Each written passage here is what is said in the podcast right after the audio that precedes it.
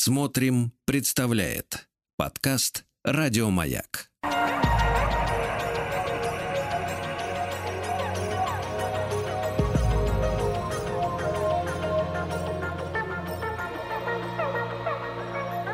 Сотворение умира.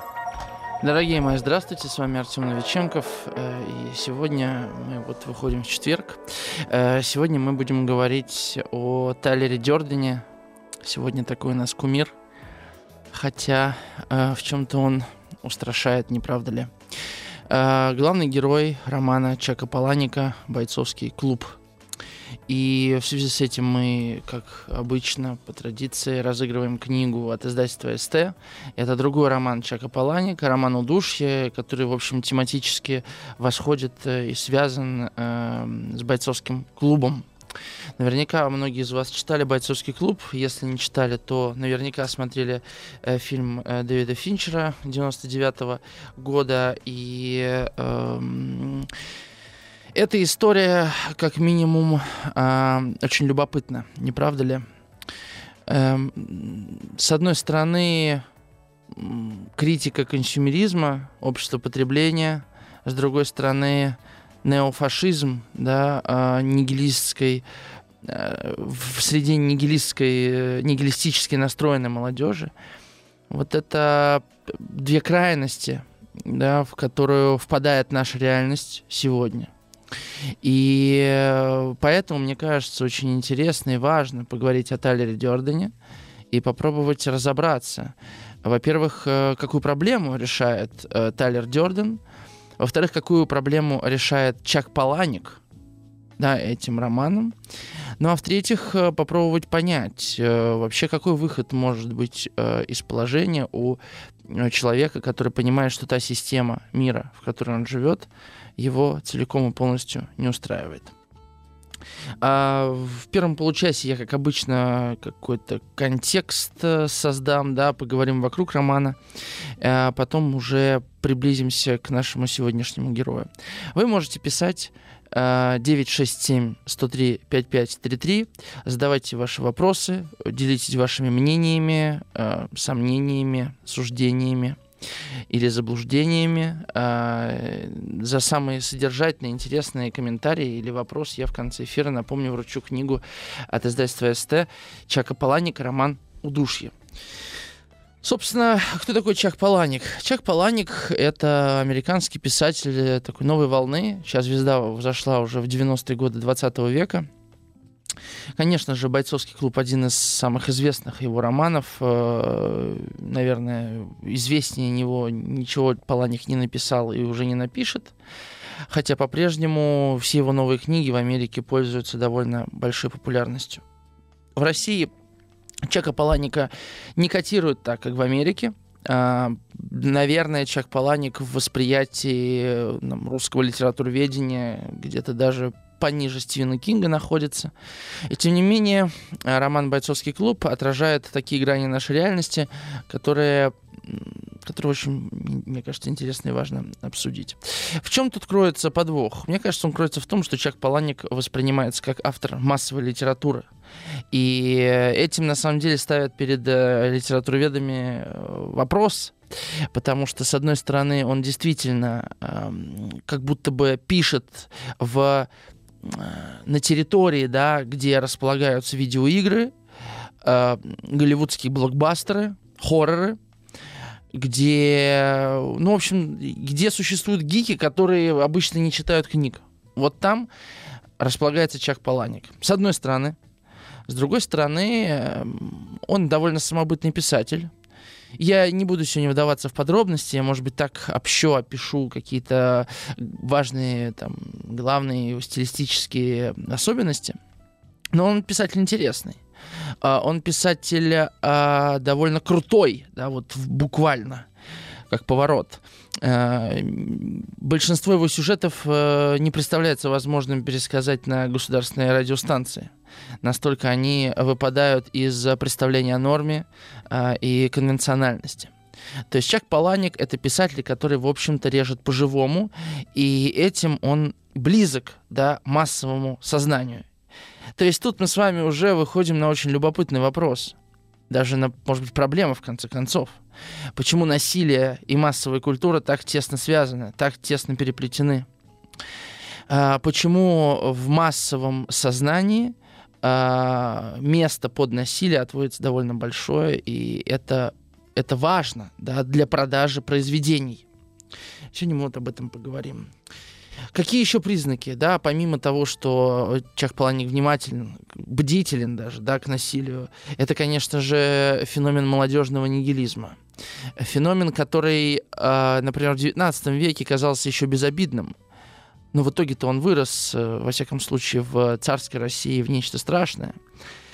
Э, то есть тот Базаров, э, который препарирует лягушек, в конце концов стал революционером. Пусть не он, но его дети, или, может быть, ну, скорее дети, да, дети Базарова сделали революцию в России.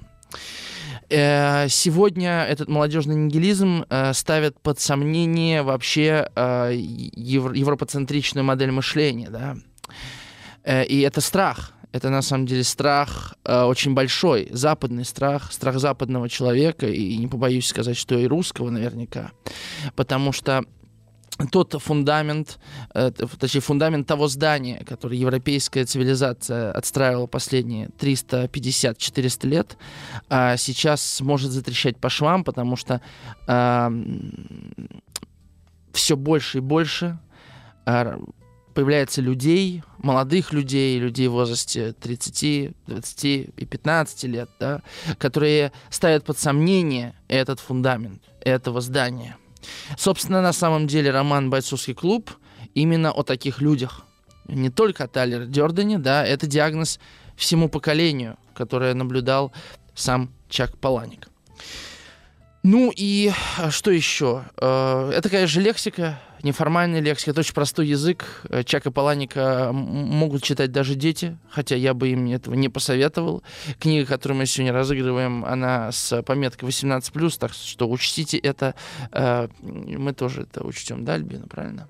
Вот, значит...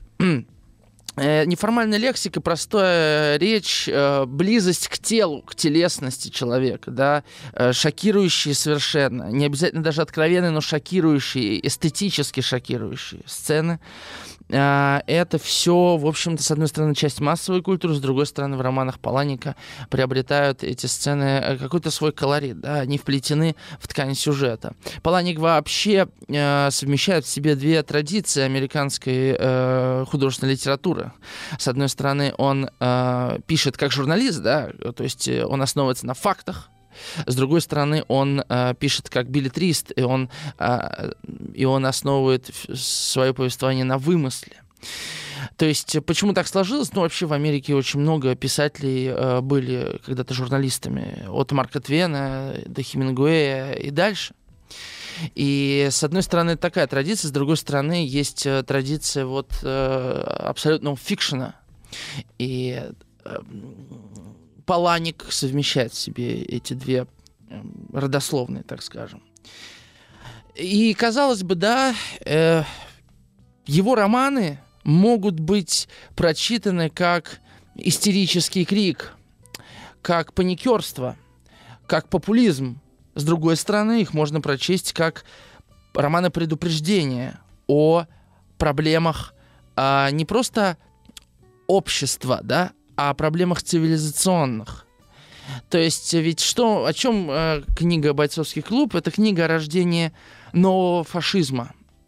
Фашизма, которому даже не нужна иде- идея, не нужна идеология. Фашизма э, свободного от мысли. Достаточно громких фраз, достаточно тайны, секретности, достаточно игры в реальность. И Э, по большому счету Паланик выражает вот в, в образе бойцовского клуба и в образе Тайлера Дёрдена в частности вот этот страх. Страх правых, наверное, его так можно назвать. А, и однако, вот есть цитата у меня Паланика, я прочитаю. «Я не нигилист, я романтик. Все мои книги в основе своей романтические истории. Это история об утрате связи с сообществом. Все мои книги об одиноком человеке, ищущем контакта с другими людьми. И это правда. Романы Паланика не лишены романтичности. Э, мне вспоминается, например, «Колыбельная» Паланика. В чем-то очень трогательный роман, хотя и э, страшный, это страшный роман. Э, и, естественно, вот Паланик удивительным образом, надо признать, маневрирует между э, социальной э, антиутопией, э, мелодрамой в чем-то даже, да, романтической трагедией и сатирической э, повестью. Вот эти, как бы, такой треугольник, да, лежит в основе как-то черепаха на трех слонах, правильно? Вот эти три слона, да, а романы Паланика — это черепаха. Как это становится возможным? Это становится возможным благодаря тому жанру, в котором Паланик пишет. Это исповедальный жанр. Это тоже интересный вопрос, который э, стоит задавать современной э, литературе и кинематографу в том числе. Ведь несмотря на то, что мы э, уже давно секуляризировались, да, мы как бы не свергли Бога, христианского Бога в том числе, он остался только в храмах и в головах э, отдельных личностей, да, мы все равно живем в христианской культуре, да, и исповедальный жанр это тот жанр, который позволяет нам быть искренними, в первую очередь, сами, э, самим собой. Поэтому к этому жанру так часто прибегают э, и в литературе, и в кинематографе. А что такое быть искренним? Это значит быть цельным. Это значит одновременно э, быть опасным и страшным, одновременно быть маленьким и жалким, и еще уметь посмеяться над собой. Вот, собственно, как э, все это совмещается в книгах Паланика. Э, ближе к роману, если подходить, э, дело в том, что Вообще Паланик э, сначала написал роман хоррор в духе Стивена Кинга на 800 страниц. Это провалилось совершенно. Он вообще очень любит Стивена Кинга. И он начал искать что-то свое. Э, в 30 лет он, если не ошибаюсь, э, пошел на курсы к одному американскому учителю. В общем, у него многому научился. Да, учился writing, да, учился письму. Э, и потом он, значит, работал в хосписе. Он работал в хосписе волонтером. Э, он должен был привозить э, людей э, к врачам, отвозить людей в группы взаимной поддержки. И там он ощутил то, что описывает Паланик в бойцовском клубе, он ощутил себя неполноценным в обществе, где все больны, потому что все думали, что он тоже болен, и там он-то и придумал сюжет про героя, который, значит, Э, посещает встречи смертельно больных людей, чтобы избавиться от вот этого чувства никчемности, бессмысленности. Кстати говоря, э, в романе «Удушье», который мы сегодня разыгрываем, э, этот роман был написан как раз под впечатлением э, от посещения общества анонимных сексоголиков, куда сам Паланик ходил. Не подумайте, не потому что он сексоголик, а потому что он собирал материал для книги. Он часто звонил на, ли, на, на линии, значит, как-то секса по телефону. Он сам посещал эти группы взаимной поддержки, таким образом он, значит, вдохновлялся. А, и вот это тоже, на самом деле, очень американская такая черта для писателей, да. Хемингуэй об этом много говорил. Писать как бы из себя, да, из личного опыта очень важно. Вот я прочитаю еще одну его цитату из его эссе «Открытки, «Открытки из будущего» 2003 года. «Когда я начал писать, моей целью было создание таких книг, которые отвлекут людей от видеоклипов, видеоигр, кино и телевидения и буду служить им так же, как и все эти способы развлечений. Видите, да, Паланик уже в самом начале своего пути э, занял очень любопытную нишу, да, э, тогда, когда Э, ну, вот эта эпоха MTV, да, развивалась, когда еще, может, видеоигры не рассматривались как прямая конкуренция э, книгам, хотя я не могу судить, да, это 90-е в Соединенных Штатах. Э, я, конечно, играл в Дэнди в детстве здесь, в России, но очевидно, что количество играющих в видеоигры тогда и сегодня совершенно не несоразмерные цифры.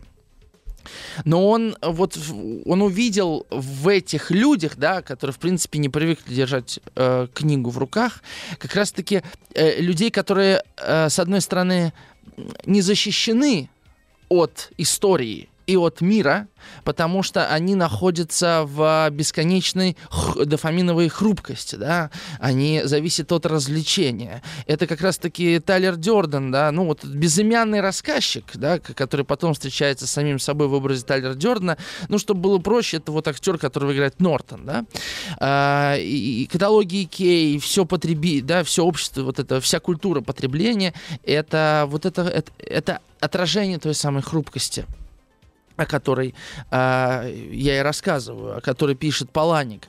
Это состояние, в котором человека можно направить в любую сторону.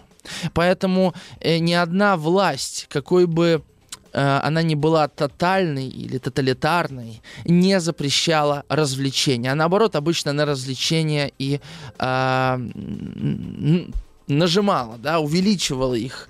И это было и в Древнем Риме, и это мы видели и в 20 веке. А, и именно такие персонажи зачастую и становятся героями Паланика. Да? Это обычные люди, у которых отсутствует собственный фундамент. Это люди, которые, которые легко становятся ведомыми. Я думаю, всем нам это очень знакомо. Так, я заболтался. Напомню вам номер телефона, по которому вы можете делиться вашими мыслями, комментариями. Я уже получил несколько, я их э, прочту. 967-103-5533. Пишите, задавайте вопросы. В конце эфира я э, вручу книгу ну, роман э, Чак Паланика «Удушье» за самый интересный и любопытный комментарий. А, дальше, что еще, что еще тут хочется сказать? Ну, ведь романы Паланика не толстые, да, он совершенно четко понимает э, дух времени. Это вообще-то такой тонкий момент. Духу времени невозможно научить. Паланик очень точно понимает дух времени. Паланик понимает, что сегодня толстый роман никто читать не будет. Вот. А, Паланик очень много взял из жанра короткого рассказа. Отдельные главы — это как эпизоды книги, которые которые друг за друга цепляясь, вот такое лоскутное покрывало романа, э, да, создают. И в этом смысле вот эта лаконичность, э, простота языка, простота формы — это то, что подкупает. Да. Ну, ты открываешь Паланика, прочитал 50 страниц, даже если не очень нравится, думаешь, слушайте, я 50 страниц вот за 30 минут прочитал, там, за 20. Я, я вообще книгу быстро закончу, да. И как бы ты проглатываешь книгу одну за другой, э, уверен, что среди вас э, есть такие такие радиослушатели, которые Паланика прочитывали э, просто скопом все, что было издано, я не сомневаюсь. И потом дальше, помните, была такая серия оранжевых книжек, да, э, неформальная литература, там Уэлша издавали, Берроуза и так далее. Вот э, тогда-то все, наверное, и началось. Дальше. Э, я прочитаю пару ваших комментариев, а то потом накопится. А, Дарья из Москвы пишет. Здравствуйте, Артем. Здравствуйте, Дарья. Я только начала учиться в Москве, когда загорелась звезда Чака Паланика. Каким Тайлер Дёрден видел выход из сложившейся ситуации? Так уничтожить, как по мне. Так уничтожить, так как по мне. Кстати, не понимаю. Кстати, я думаю, что главная цель и фишка, что ли, шокировать читателей. Это безусловно так. Вот. А, а я правильно понимаю, Дарья, что вы написали, выход из сложившейся ситуации это уничтожить, да, то есть просто уничтожить что-то. Э, поправьте меня. Э, комментарий из э, Северной Осетии Алании. Добрый вечер, Артем. А что, по-вашему, является главным фактором, краеугольным камнем в конструкции причин, сформировавших кризис, о котором вы говорите? У меня есть, конечно, свое понимание этой ситуации, но хотелось бы услышать ваше мнение. Паланик, пожалуй, единственный автор, о котором я слышу восторженные отзывы, чуть ли не от каждого знакомого, он почему-то очень популярен в моем окружении. Ну, я про себя должен сказать, я не фанат Паланика сразу, да, э, и это совершенно нормально как, собственно, и не фанат э, предыдущего романа, о котором я, может быть, так упоительно раска- рассказывал, да, это был Гофман э, «Житейское воззрение Катамура», э, но есть вещи, которые мне не нравятся, но их интересно обсуждать, это нормально. Вот. Э, что является главным фактором э, краеугольным камнем в конструкции да, э, того кризиса, в котором мы оказались. На самом деле, во-первых, это отказ от сакрального, э, отказ от того, что в этом мире есть вертикальность. Мы с Владом часто об этом говорим. Э, человек остается одинок, это большая проблема. Вот. Второй момент это, конечно же, новые технологии, к которым мы э, пришли в 20 веке. Это не только технологии и, и, с точки зрения да, технического прогресса, это и психоанализ как инструмент воздействия, ведь э, и пропаганда, и политическая пропаганда, и маркетинг, и, и пиар, они все строятся на э, понимании человека как биологического такого механизма. Вот. Э, и я бы еще, наверное, к этому добавил Э, что современный человек не верит в то, что будущее наступит, что оно может быть. Вер...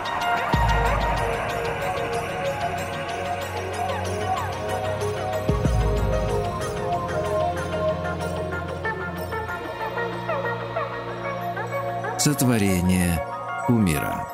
Ну вот, э, продолжая с той точки, на которой мы остановились, э, комментарий э, из Республики Северная Осетия Алания. То есть гордыня да, стала тем фактором, который э, сформировал современный кризис, кризис современного человека. Главная причина всегда одна и очень простая, а все остальное наматывается на нее. Э, я думаю, что человек всегда э, имел при себе гордыню. Просто так получилось, что мы оказались свободными от э, того, что сдерживало бы нас, да?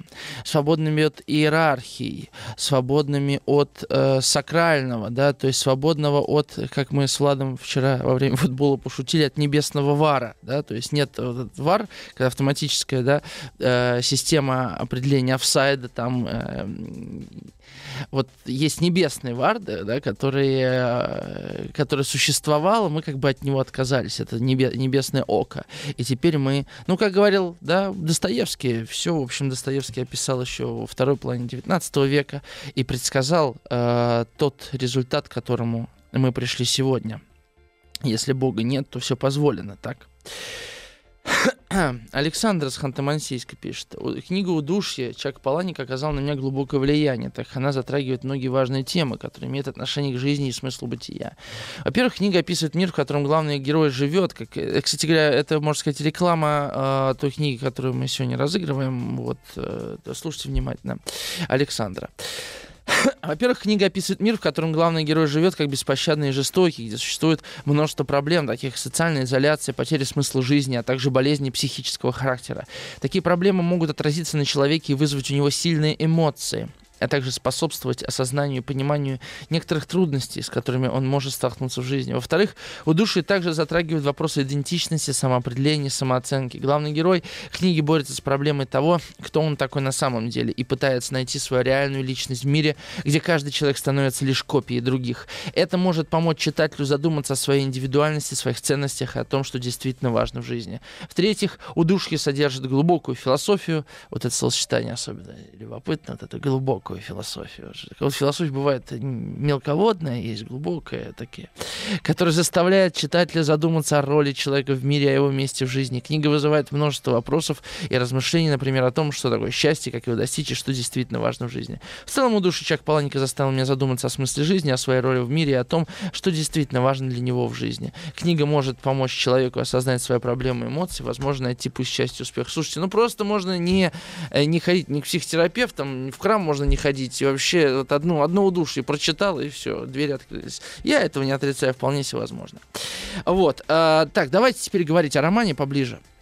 Значит, э, против чего протестует, собственно, рассказчик? Да, он э, пытается деконструировать буквально мир. Да? А, он ничего не может придумать, кроме как деконструировать мир реально. Да? А, то есть он а, мочится в суп в дорогих ресторанах. А, он... Что он еще делает? А, он, когда показывает фильмы, да, ну, пленочные тогда еще были фильмы, он туда в пленку в да, монтирует, вмонтиру, как-то в вмонтиру, как сказать, короче, монтируя фильм, да, он добавляет э, кадры с гениталиями, которые вот на один кадрик э, появляются на экране, как бы подрывает реальность, да, и буквально он поселяется в доме, да, в котором все является полной э, противоположностью нормального быта, да, э, лишая себя жизни в комфортной комфортном э, квартале, в, комф- в прекрасном, шикарном, дорогом там особняке, я уж не знаю, и так далее.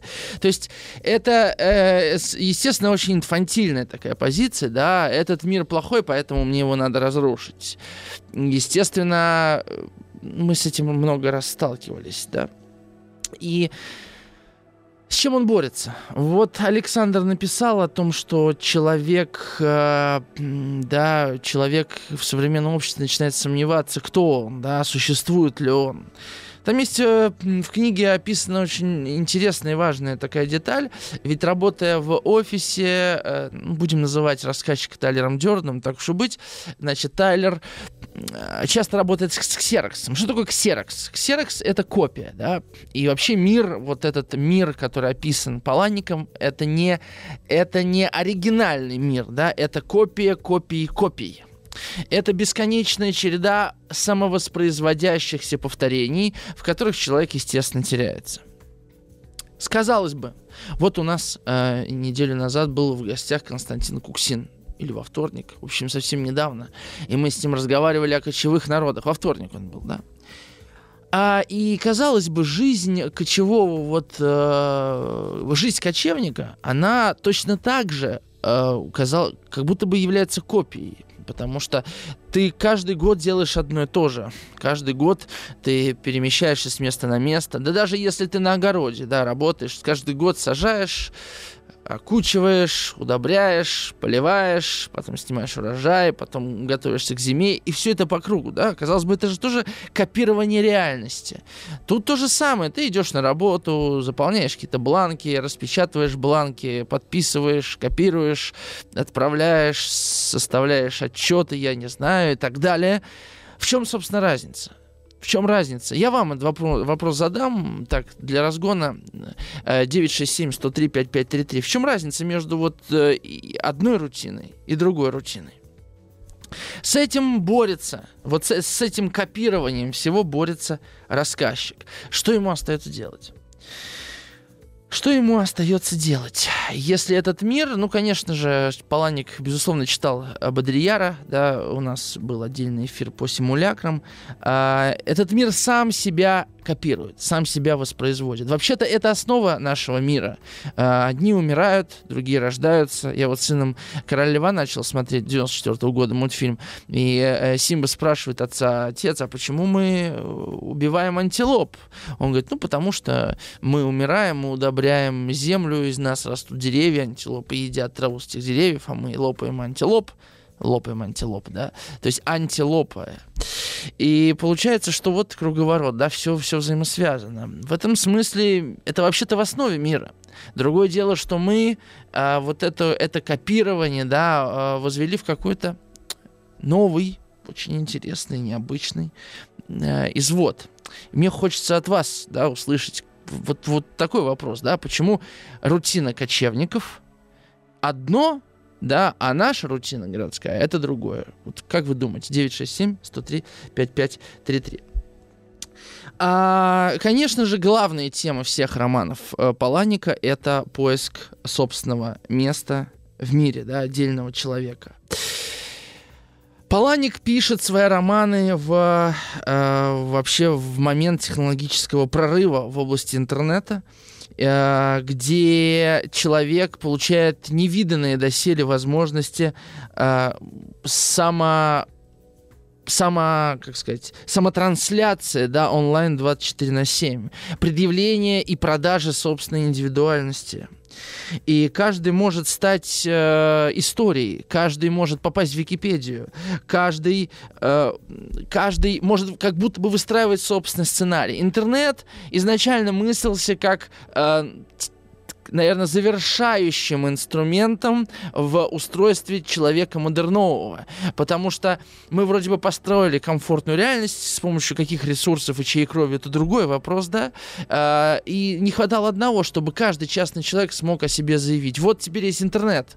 Но оказалось, что интернет начал копировать нашу реальность, и обычный человек, обычный человек так и остался на а, отшибе, да, конечно, вы скажете, ну а как же вот обычные там подростки сегодня становятся блогерами и так далее. Ну так вот, единицы, точно так же, как в любой капиталистической системе, единицы получают больше, чем там 20, 2080, вы, наверное, знаете эту систему. Паланик ведь э, э, живет еще в эпоху расцветающего телевидения, да, телевидение внушает всем, что все могут стать звездами кино, звездами рок-н-ролла, звездами, в конце концов, хотя бы рекламы. И получается так, что э, нам продают, э, и до сих пор продают образ того, что мы все можем, а оказывается, что мы становимся лишь потребителями чужих историй. Мы становимся потребителями глобальной какой-то истории. И особенно остро это ощущается э, в, вопросе, в вопросах поли политики. Это особенно остро ощущается в социальных вопросах, когда мы ничем не можем э, себе помочь и ничего не можем изменить и не верим в это. Хотя нам казалось, что если банки нам э, дают э, такие кредиты, если э, нам предлагают все вещи мира. Так, кстати, называется замечательная книга стихов Кирилла Корчагина, э, современного поэта. Очень советую, коль уж к слову пришлось. А, и люди э, растрачивают, э, по мнению Паланик в том числе, да, свой гигантский человеческий потенциал, да, потенциал творцов, растрачивают на мелкие события, на мелкие покупки. И жизнь скатывается к потреблению, к обеспечению этой самой жизни. Да? Uh, вот из фильма э, Финчера цитата. «Ни тебе Великой войны, ни Великой депрессии». Э, в романе нет этой цитаты, но она очень Паланиковская, да, то есть мы на самом деле э, не способны даже на это. И действительно, после Второй мировой войны мы с вами не видели э, как бы реальных войн, да, в том смысле, что, э, ну, достаточно почитать «Войны в заливе» не было, Жанна Бодрияра, э, то есть э, это парадоксально, да, несмотря на то, что люди на войнах умирают, войны не становятся тотальными для большинства людей и для большинства наблюдателей, да, тех или иных военных действий или даже э, катаклизмов э, природных или террористических актов, все это становится отчасти игрушечным, потому что мы это видим в онлайн-трансляции. Мы видим, как у нас на глазах рушатся небоскребы. И, конечно же, трагедия 11 э, сентября — это один из, наверное, самых ярких образов, э, которыми э, пронизано восприятие наше, да, в том смысле, что мы уже настолько, настолько привыкли к насилию на телеэкранах, что насилие в реальной жизни, оно становится не совсем настоящим. Мы тоже с Ладом часто об этом говорим, что размывается наше ощущение реальности, и с одной стороны кажется, что это страшно. С другой стороны, мне кажется, что именно это размытие реальности приближает нас к истинной реальности. Потому что только лишь когда мы перестанем отличать иллюзию от реальности и поймем, что все реально, включая иллюзию и включая ваших любимых э, радужных единорогов, только лишь когда мы убедимся, что нет деления на реальность и иллюзию, лишь тогда мы сможем освободиться. Когда это наступит, я не знаю. Но э, ситуация, в которой мы оказываемся и которая описывает Паланик в бойцовском клубе, парадоксальна. Вот с этого парадокса мы продолжим после небольшой рекламы.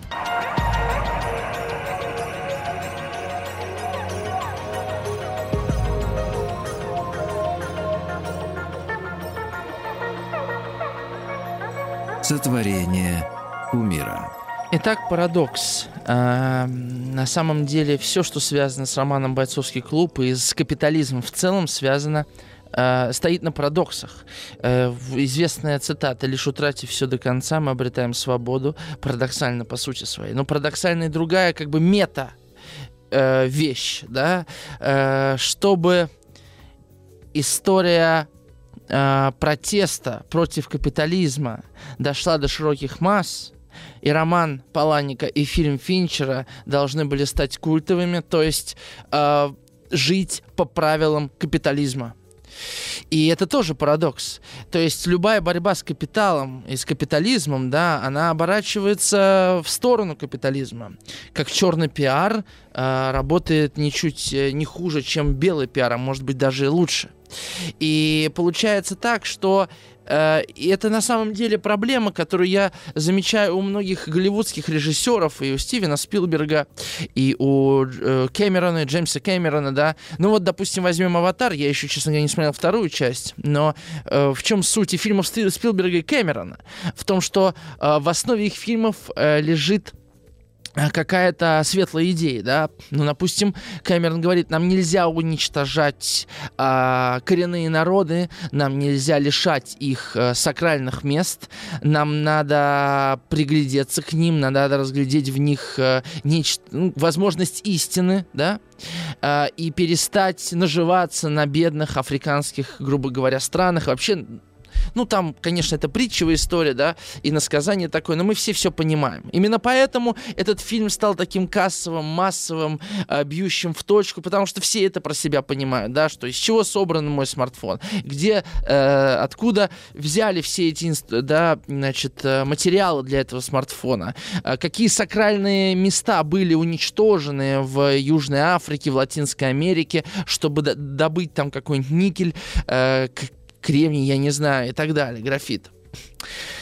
А, парадокс тут заключается в том, что а, массовая культура, как только добирается до каких-то важных вопросов и оборачивает их в красивую обертку, а, таким образом обнуляет их.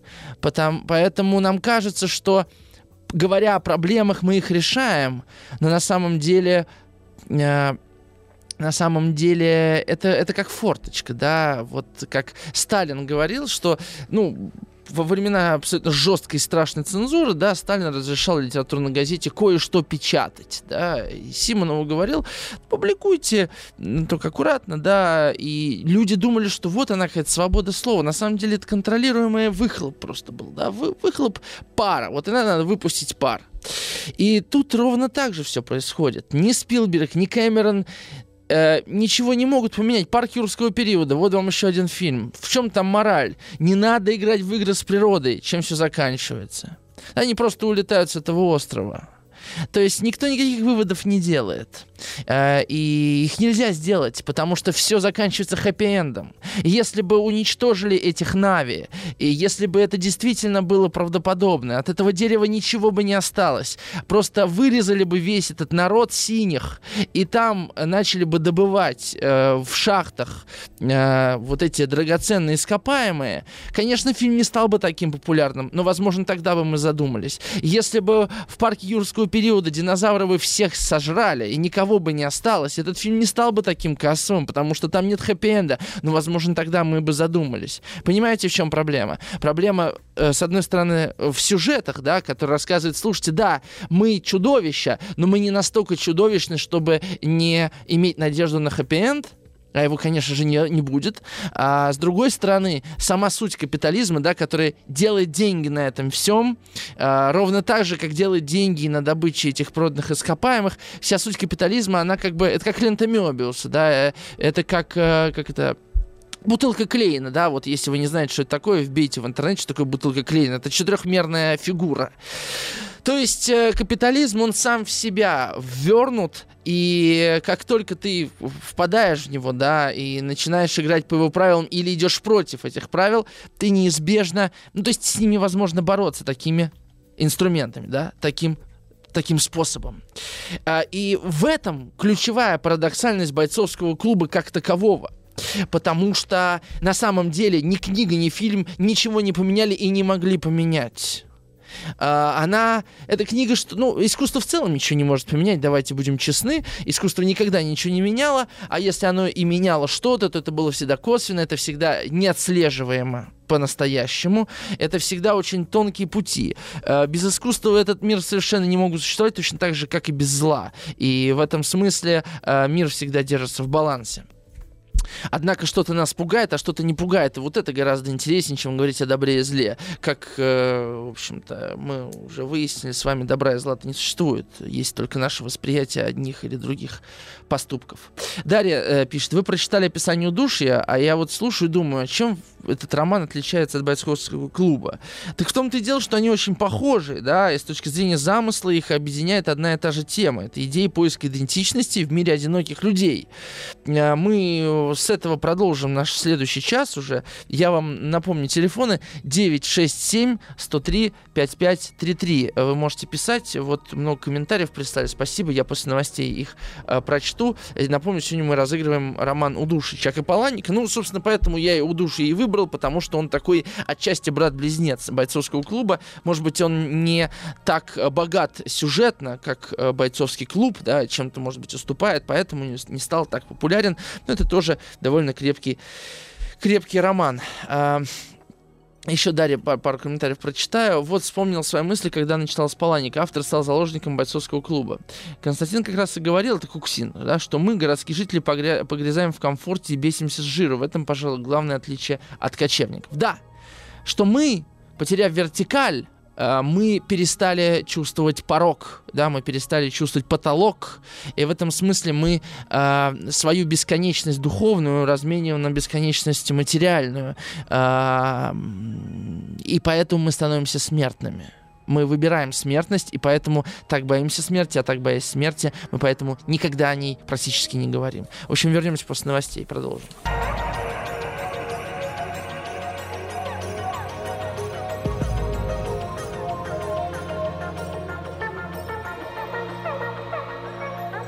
Сотворение умира.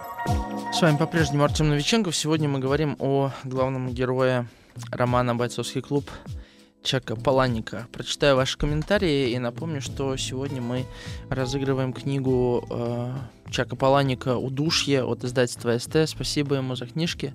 Э, пишите 967-103-5533. Алексей пишет, люди сегодня не только копируют, но и пытаются превзойти, и превзойти именно то, что видят в том же интернете, зачастую в массе. Это то, что стоит далеко от высоких идеалов человечества. Многие погрязли в рутине, но и к чему, я это все не знаю. А, я вот, честно говоря, можно, конечно, говорить, что мир становится хуже. Я не думаю, что он становится хуже. Я бы хотел, э, несмотря на, на, на все, что я говорю, это отдельно подчеркнуть. Я не думаю, что мир становится хуже. Э, просто в связи с развитием СМИ, с развитием э, горизонтальных связей мы все больше э, наблюдаем пустоту э, человеческую. И это, мне кажется, было всегда и было нормально. Вот э, комментарий из Северной Осетии содержательный такой. Да не было у нас никакой вертикали. Если человек не крадет и не убивает только потому, что ему за это обещают ад или как минимум статью, то это не то, на чем можно что-то вертикально построить. Это шаткая конструкция. Мы никогда не были в той точке, о которой вы говорите. Думаю, мы только в начале этого пути.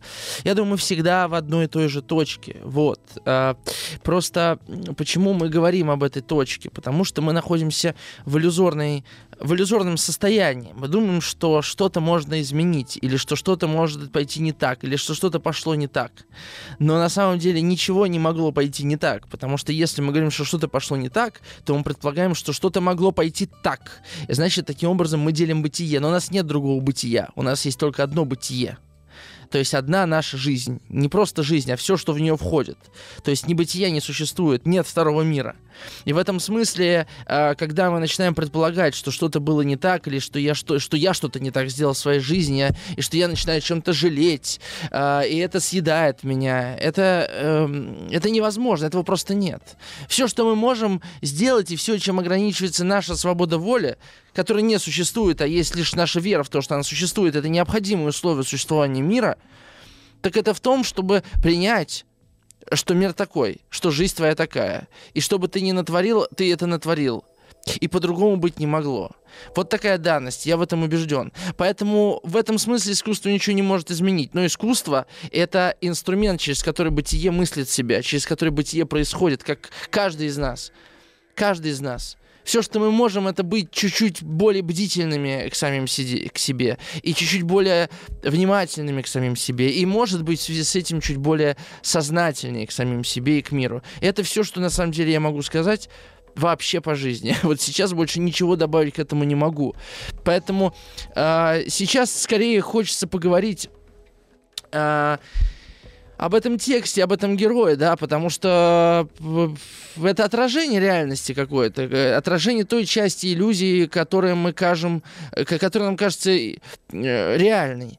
Вот. Не знаю, понятно ли, что я сказал, или это было путано, но напишите мне, в общем. Ответьте мне. 967-103-5533. Владимир из Волгограда пишет. Турпоходы на несколько дней с вещами, палатками, пешком, на лодках в горы. Там очень хорошо. Городской житель сбрасывается, обнуляется к кочевому, изначальному какому-то реликтовому состоянию. И сразу бросается в глаза, кто и в городе не обременен лишними цацками. Тому легко и естественно. Но есть и те, кто погряз в luxury и... Прикольное словосочетание. Кто погряз в luxury и натурально физически и морально страдает, вглядываясь во всполохи костра. Владимир из Волгограда. Вот такое э, красивое сообщение. Вглядываясь во всполохи костра. Александр из Москвы. Добрый вечер. Прочитал сначала книгу «Удушье». Чтобы впечатлило? Не очень. О каких-то озабоченных с низкой точкой с низкой самооценкой. А, решил посмотреть фильм «Вообще отстой». Также о других произведениях, тоже о психах, уцелевших и бойцовский клуб. Хотя фильм «Бойцовский клуб» супер, Александр Москва. А мне вот фильм совершенно не нравится, честно говоря. Это, это вот чисто эффектное кино, понимаете, на хорошем материале сделано. Там совершенно не на что смотреть. Александр из Рязани пишет. Здравствуйте, Артем. Про разницу рутин. Это большая разница. Офис работы, там человек понимает всю бессмысленность. Огород, простите, это жизнь. Люди тысячелетиями возделывали землю, этим жили, как говорится, в единстве с природой. Ну, это мое субъективное мнение. Я думаю, что офис тоже может быть огородом. А, вот что я думаю. И огород для кого-то может стать офисом. Понимаете, о чем я говорю? То есть, мне кажется, это все все равно упирается в наше восприятие того, что мы делаем. Если мы считаем, что то, что мы делаем, бессмысленно, да, или э, симулятивно, что это синекура какая-то, э, просто и ради денег, да, то тогда, конечно же, это, бу- это будет пол- преисполнено страданием. А, Сергей из Краснодара пишет. Добрый вечер. Тайлер Дёрден на выбор и все вместе, не, умея, не умея созидать, пытается разрушить его бег по кругу на бестолковой унылой работе, сводит его с ума окончательно. Он так развлекается и, видимо, хочет быть услышанным, а не просто получить свою долю или дозу публичности, признания.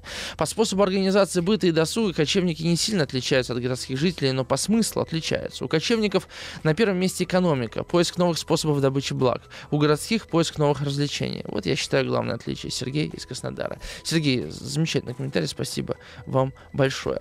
А, Александр, э, который разложил нам роман «Удушье», разложил бойцовский клуб, и я прочитаю это сообщение из Тюмени.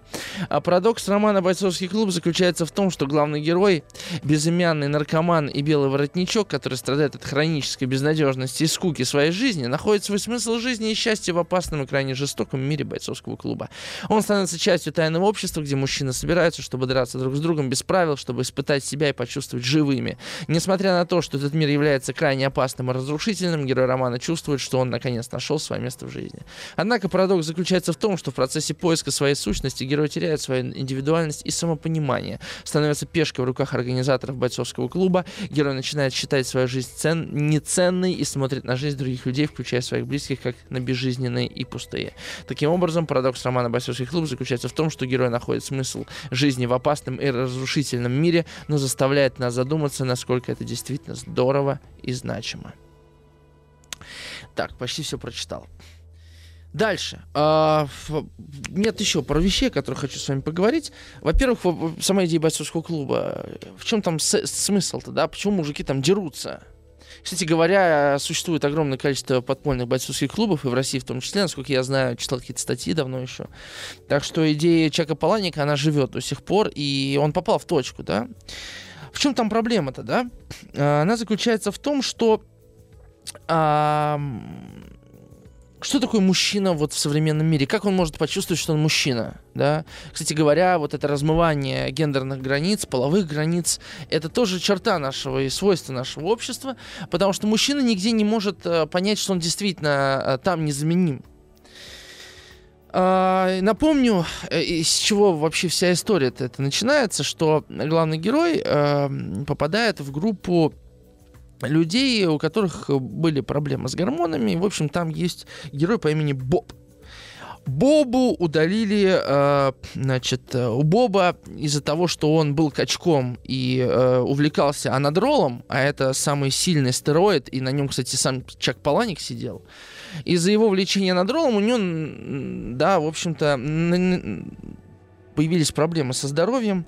А, он а, в конце концов утратил свое мужское достоинство, у него начала расти грудь, это последствия да, увлечения этим Э, стероидом.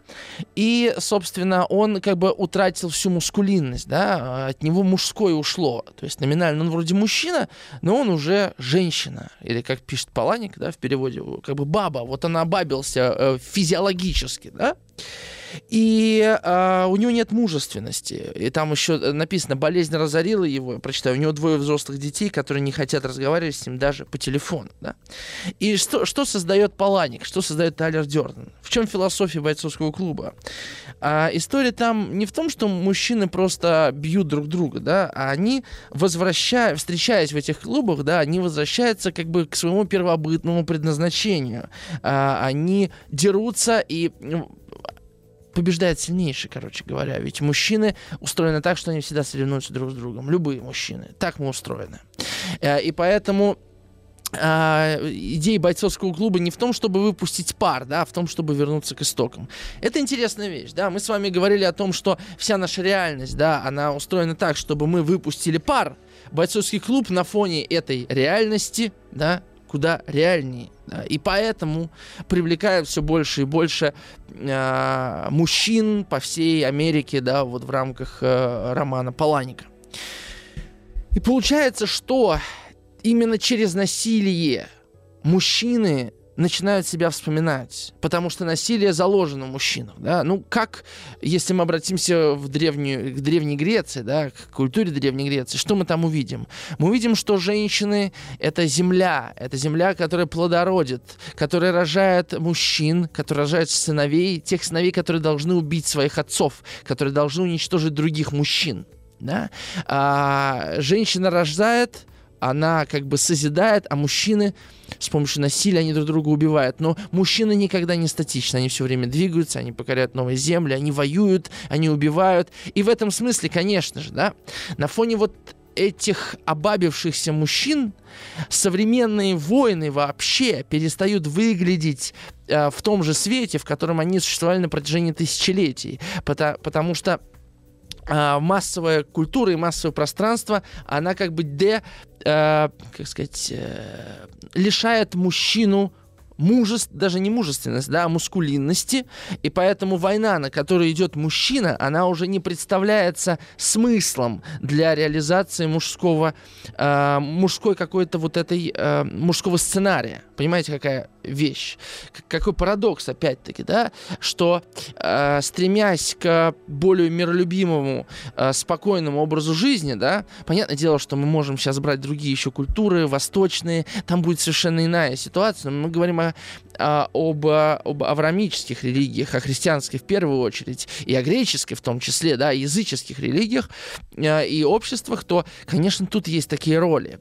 И фактически только через насилие возвращается вот это образ мужчины э, самому мужчине. Готовы мы ли, э, готовы ли мы к этому, да, потому что ведь очевидно, что сам бойцовский клуб, э, сам вот, э, сама эта философия, она противоречит той этике, да, той новой этике, в которой мы сегодня живем в которой уже жил Паланик, который, которая уже была в 90-е, да, у нас тут в 90-е было другое, а вот у Паланика уже было, был тот мир, в котором мы сегодня так или иначе существуем. И, конечно же, в этом мире, где а, все унисекс, где все копируется, где не распознается индивидуальное, точнее не так, индивидуальность приветствуется, но личность не распознается, да, где массовая культура э, позволяет людям э, обобществляться, да, конечно же, такие э, вещи, как женщина, та, которая плодородит, а мужчина тот, который воюет, они никак не укладываются в эту сетку сознания, да? И Чак Паланик вот э, выстраивает всю свою историю, да не только Чак Паланик, на самом деле, много э, примеров из современной культуры мы можем привести, даже, даже Ведьмак, да, компьютерная игра, она ровно об этом же самом. А, о том, что вот есть некая мускулинность мужская, да, о том, что женщины и мужчины разные, например, да, о том, что современное общество и массовая культура стирает границы между ними, и мы неизбежно будем за это бороться, и вот это стирание, то есть политкорректность, она всегда будет раздражать и всегда будет выводить людей, да, а, это и порождает, на самом деле, романы Чака Паланика. Именно вот в этом зазоре они и пишутся, они и создаются. Напомню телефон, по которому вы можете писать. 967 103 5533. Сегодня мы разыгрываем роман э, Чак, разыгрываем, как будто у нас тут викторина. Ну ладно. Э, за самый драгоценный комментарий э, я в конце эфира вручу книгу роман Чак Паланика «Удушье». Да, такой роман «Двойчатка», подходящий к бойцовскому клубу. Так, мое лирическое отступление на этом завершено. Продолжим наш разговор к чему стремится Тайлер Дёрден, на самом деле, рассказчик? Он стремится к тому, чтобы другие признали факт его свободы. А, это важный момент. То есть современный человек убежден, что чтобы быть свободным, его должны освободить. Я, может быть, не раз уже упоминал эту цитату Пятигорского, она мне очень нравится, но человека нельзя освободить, говорит Пятигорский. Если человека кто-то освобождает, то он становится вольноотпущенным рабом. Конечно, Тайлер Дёрден или там рассказчик э, бойцовского клуба не читал э, Пятигорского, этого не знает, и он э, вряд ли знаком с античной философией и литературой.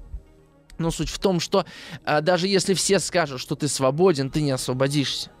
Но рассказчику именно это важно.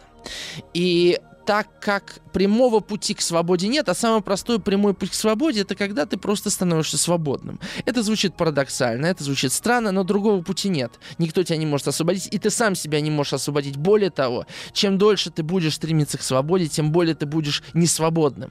Что остается Тайлеру Дёрдану? Все, что ему остается, это идти другим путем, вывернутым наизнанку путем, да? Если я не могу созидать свободу, то я буду разрушать мир, в котором существует такое понятие, как свобода, и она мне недоступна. Ну и там цитата вот из романа. «Возможно, самосовершенствование — это еще не все. Возможно, саморазрушение гораздо важнее», пишет, э, пишет, э, значит, э, кто у нас, Паланик, да? И ведь действительно герой спасается за счет вот этого альтер за счет своего двойника Тайлера Дёрдна. Там, кстати, в фильме, я не, не помню, было в книге это или нет, да, но обыгрывается название повести э, Стивенсона «Доктор Джекил и мистер Хайд». Да, то есть вот это вот э, двойничество, э, допельгангерство, которое пестрит э, которым пестрит романтическая литература в первую очередь и неоромантическая литература конца 19-го, начала 20 века. А, тут тоже такая отсылка к тому, что что-то романтическое, конечно же, есть в Паланике. Да, Тайлер спасает э, рассказчика, да, он, он показывает новую жизнь, жизнь, где надо отказаться от комфорта, от защищенности, от благ современного общества. Только так, да, опять-таки, потеряв все, ты обретаешь свободу, что в, и, и важная вещь там сказана вообще, мне кажется, это, знаете, такой осколок истины, который совершенно случайно попадает в произведение массовой культуры. Он говорит следующую вещь. Он говорит, воскрешение возможно только после полного саморазрушения. А, конечно, это искажение некоторые, да, но что говорит нам Парменид, например, и вместе с ним Эмпидокл, да, философы десократики, что а, освободиться можно только только после того, как ты умрешь. Умрешь нереально, да, а умрешь иллюзорно. Умрешь внутри себя. Только, только через смерть можно осознать жизнь. Вся наша жизнь, она на самом деле заложена, она, основана на парадоксах. Если у вас есть что-то не парадоксальное, скорее всего, это ложное. Вот что я вам скажу. Да, нам кажется, что чистое что-то существует, да, что природа может быть не парадоксальна, но она вообще имморальна, да и поэтому в чем-то лишена парадоксов. Но с точки зрения человеческого восприятия, она, она вся пестрит парадоксами.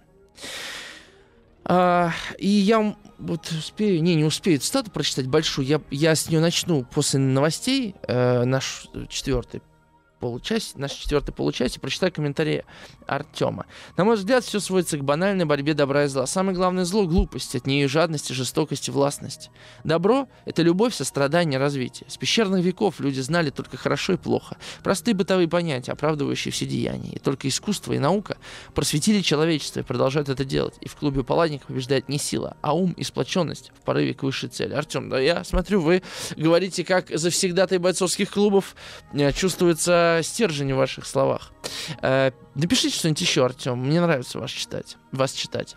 И Владимир написал, офис для кого-то может натурально стать окопами, взять чисто женские коллективы в бухгалтериях и прочих канцеляриях. Не всегда, но часто лютый серпентарий выживает сильнейший бойцовский клуб отдыхает. Очень остроумно. Вернемся после новостей.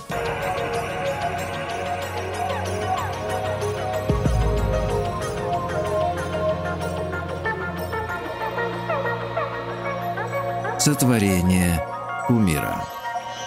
Прочитаю те комментарии, что еще не прочел, а, а потом из Паланика. С помощью своего характерного, характерного стиля Паланик показывает, что мужчины становятся все более и более отчужденными и бесчувственными в своих поисках удовольствия и смысла, пишет нам Александр. А... Да, видите, отчужденность и бесчувственность – это связанные вещи. Причем э, тут же ведь еще как, если ты становишься бесчувственным к миру, то ты становишься бесчувственным и к себе. Это такая настолько связанная вещь. Э, если ты перестаешь быть внимательным к миру, ты перестаешь быть внимательным и к себе. Вы, может быть, скажете, слушайте, ну а сколько людей, которые вот внимательны к себе, там ухаживают за кожей, ходят в фитнес, правильно питаются и так далее. Так это, это не быть внимательным на самом деле, да, э, это, это быть заботливым к себе, другое. Я говорю про внимание. Внимание э, не фокусируется на материальном как нам кажется. Э, может быть, по-другому, но внимание фокусируется на чем-то, что нельзя проговорить. То есть нет смысла фокусироваться на авторучке. Вот она лежит, ну что на ней фокусироваться? Это как бы объективный факт. А вот сфокусироваться на чем-то как бы межпространственном, да, вот э, ну, что значит, я сфокусировался на человеке, да? Вы понимаете, что я имею в виду, да? Не значит, что я просто смотрю на него в упор.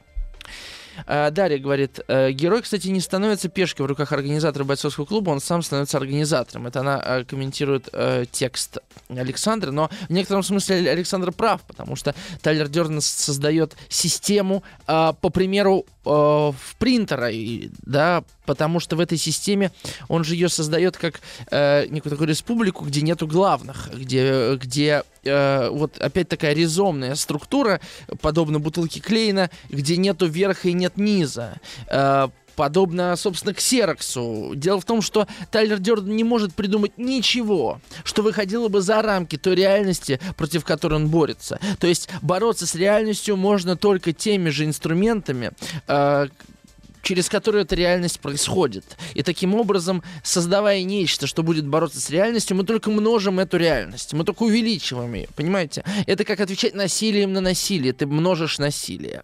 А, тут только прощение помогает прекратить это, да, и взломать систему. Или искренность, или наивность, а в чем-то даже и простота. Вот эти вещи спасают, но не серьезное отношение к делу, не насилие. А, такой комментарий из э, Северной Осетии Алании. Мы беседуем фактически уже. Это опять не про бойцовский клуб. Но вы сказали, что искусство не может ничего изменить. Но что же тогда может? В мире, в его устройстве ничего не изменится, конечно. Но каждого отдельного человека разве не искусство спасает? Бывают ситуации, в которых вам никто не поможет, и вы сами будете бессильны на, что, на что-то повлиять. И, может быть, только Бах или Толстой дадут вам возможности не потерять себя. Это, безусловно, так. Э, но дело в том, что если у меня есть такой навык, как э, воспри... да, восприимчивость к искусству, да, и э, как опора на искусство я могу использовать и я могу искусство использовать как опору, да, по жизни, то получается, что во мне внутри уже есть какой-то инструмент, да, какой-то Понимаете, мне нужен костыль, чтобы опереться о землю уже, да, мало одной земли, чтобы на нее опираться, если я, если у меня не слушаются ноги. И в этом смысле мы э, заброшены сюда, и мы можем только, да, мы, можем либо созидать и помогать, либо то, чем занимается Тайлер Дерн, либо мы можем разрушать. Вот чем он занимается? Я вам прочитаю отрывочек. Отрывочек из книги. как э, Тайлер Дёрден, Дёрден описывал современное общество. Реклама заставляет их приобретать тряпки и машины, которые им вовсе не нужны. Поколение за поколениями люди работают на ненавистных работах только для того, чтобы иметь возможность купить то, что им не нужно. На долю нашего поколения не досталось Великой войны или Великой депрессии, поэтому мы должны сами объявить войну, и война эта будет духовной. Мы начнем революцию, направленную против культуры. Наша Великая депрессия – это наше существование. Это депрессия духа. Мы должны научить людей свободе, поработив их, и показать им, что такое мужество, испугав их. Наполеон хвастался, что он может заставить людей жертвовать жизнью за орденскую ленту. Представьте себе, за орденскую наверное, ленту. Представьте себе, что весь мир объявит забастовку и откажется работать, пока богатства не будут перераспределены справедливым образом. Представьте себе, что вы охотитесь на лосей в сырых лесах, на склонах каньона вблизи от развалин Рокфеллер-центра. Ну, э, вот сами посудите, да? Допустим, я живу, вот живу, и вот передам, вот рядом есть какой-то человек, близкий человек, да, и мне что-то в нем не нравится. И я начинаю его исправлять. Я начинаю его исправлять. Почему, во-первых, я это делаю? Ну, очевидно, потому что я не могу его полюбить таким, какой он есть. Поэтому я начинаю его исправлять. Если я не, не получится исправить, я, скорее всего, сбегу и э, выберу себе такой мир, в котором его не будет. Да? Либо я буду его исправлять. Но на самом деле, когда он сделает то, что я хочу, например, хочу, чтобы он похудел, он похудеет. А когда он похудеет, мне еще что-то в нем не понравится, потому что там исправлять, не переисправлять. Идеальных-то людей не бывает. Я буду все время менять мир. Дело в том, что когда Тайлер Дёрден, если бы ему была дана такая возможность, Финчер ему дал такую возможность в фильме, они взорвали небоскребы, но в романе этого не происходит. Проект «Разгром» э, не реализует э, вот эту серию взрывов, все плохо кончается для него. Э, главного героя забирают в психбольницу, да, про финал я скажу в конце нашего эфира. Вот. Даже если бы Тайлер Дёрден смог реализовать э, всю программу проекта «Разгром», то чем бы все это закончилось? Ну, он бы не остановился, вот в чем дело, да. Люди, которые, например, борются с политиками и потом занимают их место, они потом наступают на те же самые грабли. Да? Когда начинают э, выяснять, да, как бы как-то после драки кулаками не машут, но начинают махать кулаками. И одна насильственная система сменяется на другую насильственную систему. Возьмите царскую Россию, возьмите Советский Союз, да, вот как они продолжили, э, продолжили отвечать насилием на насилие, э, а в итоге-то страдал кто? Страдал обычный человек.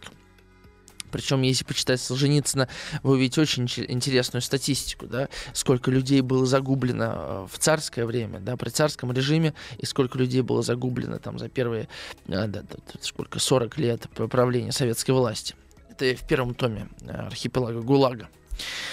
Книгу, которую, я думаю, стоит читать всем.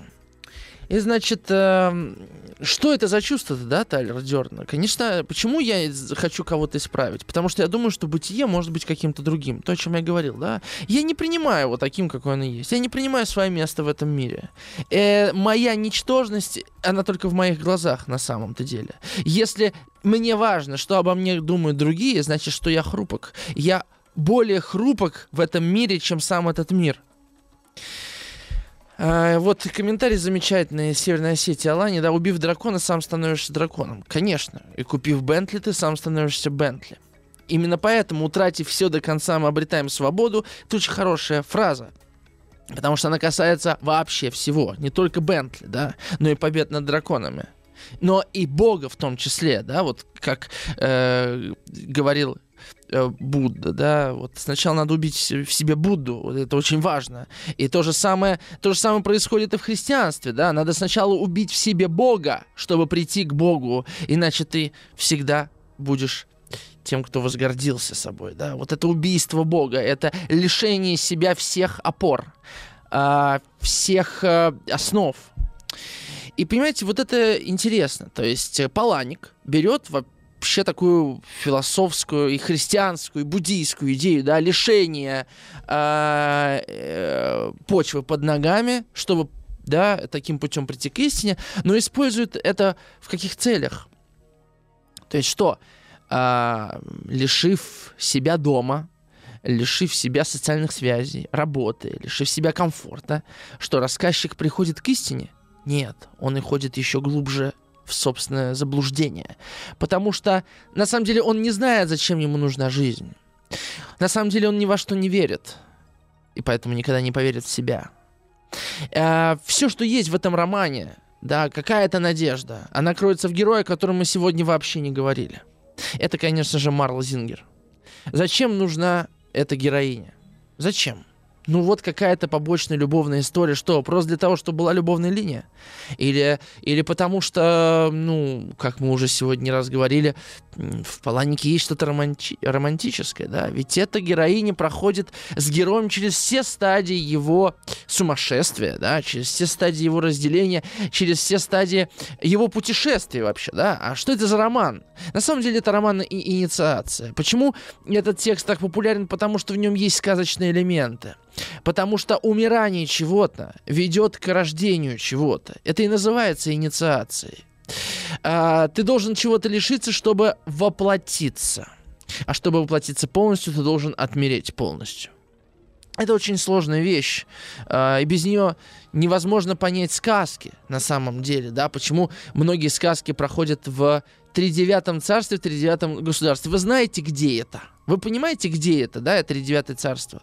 Это не здесь вообще, да, это, это в каком-то пространстве, где э, то, что мы называем жизнью, имеет некий иной облик, да, или зеркальное королевство, королевство кривых зеркал, или сказка гуси-лебеди, ведь, ведь э, братца, э, в, да, гуси-лебеди уносит царство мертвых, понимаете? Туда надо спуститься Аленушку, чтобы спасти Иванушку в царство мертвых через кисельные берега. Сказки так устроены. Нам нужно, нам нужно умереть, чтобы перевоплотиться. Нам нужно лишиться чего-то, чтобы понять, что смерти нет. А ее вообще-то не существует. Может быть, когда-нибудь мы поговорим с вами об этом.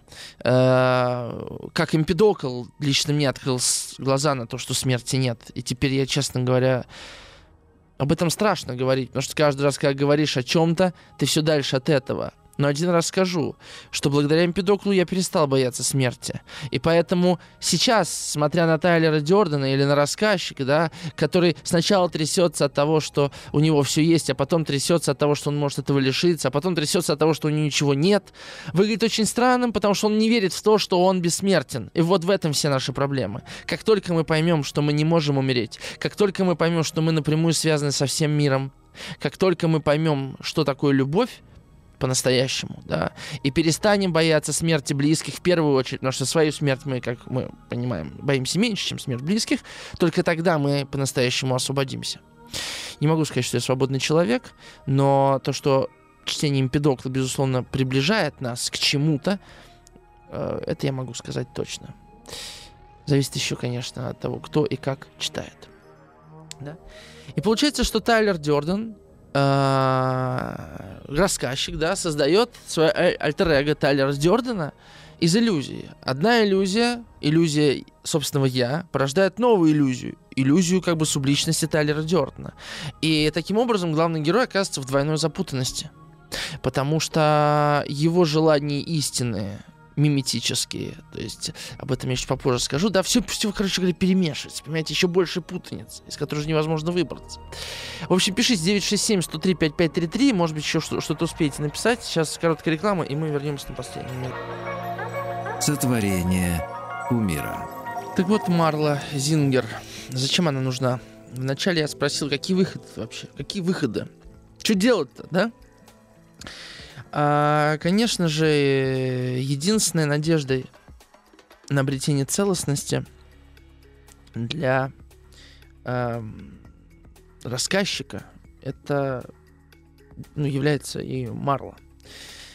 Почему? Да, потому что вот все их хитросплетения, их взаимоотношений, э, которые э, содержали в себе и комические, и трагические моменты, они в итоге приводят к тому, что герои признаются друг другу в любви. Очень просто. Вот, вот как-то так даже неказисто в чем-то, но делают это. Признаются друг другу в любви.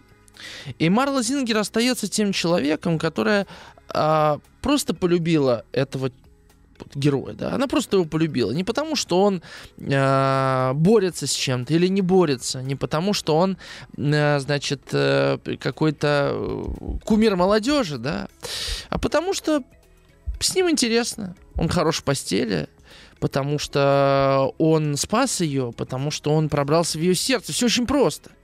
И таким образом Марла Зингер становится единственной надеждой на спасение, да, если герой когда-то выздоровеет, э, выйдя из психушки. И вот этот, э, вот этот финал, да, он, наверное, дорогого стоит в рамках э, романа э, Чака Паланика. Мне кажется, это очень удачный финал, да. Потому что вот это вечная истина о том, что любовь спасительна, э, мне кажется, очень важно, что она так и проговаривается. Мы до какого-то момента не понимаем, что это значит. По-другому не сказать, почему любовь спасительна. Это невозможно объяснить. Она спасительная точка. Вот. И мы просто проговариваем это, а потом человек когда-то доходит до этой мысли самостоятельно и понимает, слушайте, правда спасительно. И вот в этом смысле э, Паланик очень точен. Э, мне это нравится в романе. Что Марла — это надежда, Марла — это спасение. И она там необходима. Какая бы она ни была, она его полюбила, а он полюбил ее. Все. И об этом все книги. Об этом все главные книги. Практически все книги, да. В конце концов, и Гарри Поттере, хотя нет взаимоотношений практически, да, любовных, но там есть любовь. И она всем движет. И она всему противостоит. Она остается. Ну что ж, э, книгу э, хотелось бы вручить Сергею из Краснодара за его э, замечательный комментарий. Э, Сергей, спасибо вам большое. Э, с вами свяжется наш редактор Альбина. И в заключение я еще прочитаю комментарий Сергея из Германии. Это все перекликается с Уильямом Голдингом, Повелитель Мух. Там противостояние доходит до такого абсурда, что приходится вмешиваться в высшей силе, в данном случае цивилизация. Только так приходит спасение. Но вот цивилизация нас ни от чего не может спасти нас ни от чего не может спасти то, что мы, то, что вышло из нашего ума, не способна спасти нашу душу. Вот так скажем, да. Не случайно про Тайлера Дёрдена можно сказать, что он душевно больной, понимаете? Душевно больной. Вот, э, вот на такой пафосной ноте я бы и хотел завершить наш сегодняшний э, разговор. Спасибо вам большое. С вами был Артем Новиченков, э, и услышимся уже на следующей неделе. До новых встреч. Еще больше подкастов «Маяка» насмотрим.